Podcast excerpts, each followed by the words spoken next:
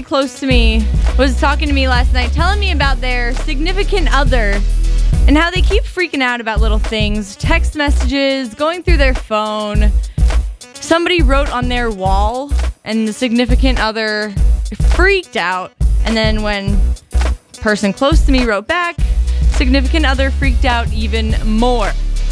I keep telling them to stand their ground, don't give up any friends, and eventually the significant other will realize that they got to put up with it or they're going to be the one suffering, heartbroken, single, while the other person goes on and lives their life freely. But what do you think? What's your opinion? How do you handle a psycho girlfriend or boyfriend? Do you put up with it? Do you go by their rules?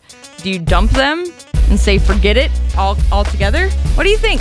Call me 764-9595. We're talking about psycho girlfriends. Candy 95, we're talking about psycho girlfriends. How do you think you should handle them? Get out of it as fast as you can. I've been through that before, and they still call me to this day. I agree. I said either get out of it or stand your ground because they'll try and get out of it, but then they'll come running back to you. Mm-hmm. If you have something to say, call me 764-9595. Flex and bust out of it. Flex and bust out of it. Exactly. It's all about team testosterone. Sounds perfect. And then maybe sing this song.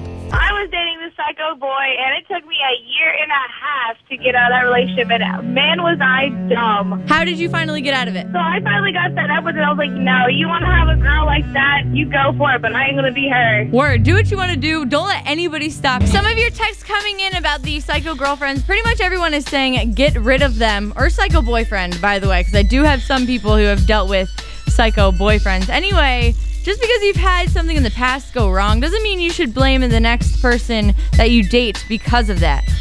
Just saying. Anyway, I have some things. Five tacky tech dating don'ts. That's really hard to say, by the way. Things that you should not do online or whatever when you're in a relationship. Don't tweet and tell. If something goes well in the bedroom or just even with a kiss, don't tweet about it.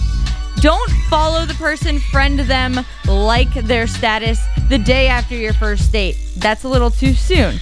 Don't text them five million times within a short period of time. Chill out. If they don't answer right away, there's probably a reason.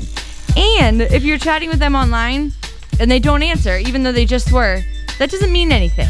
Don't ask them the same question five times. Just wait for their answer. They'll answer if they want to eventually.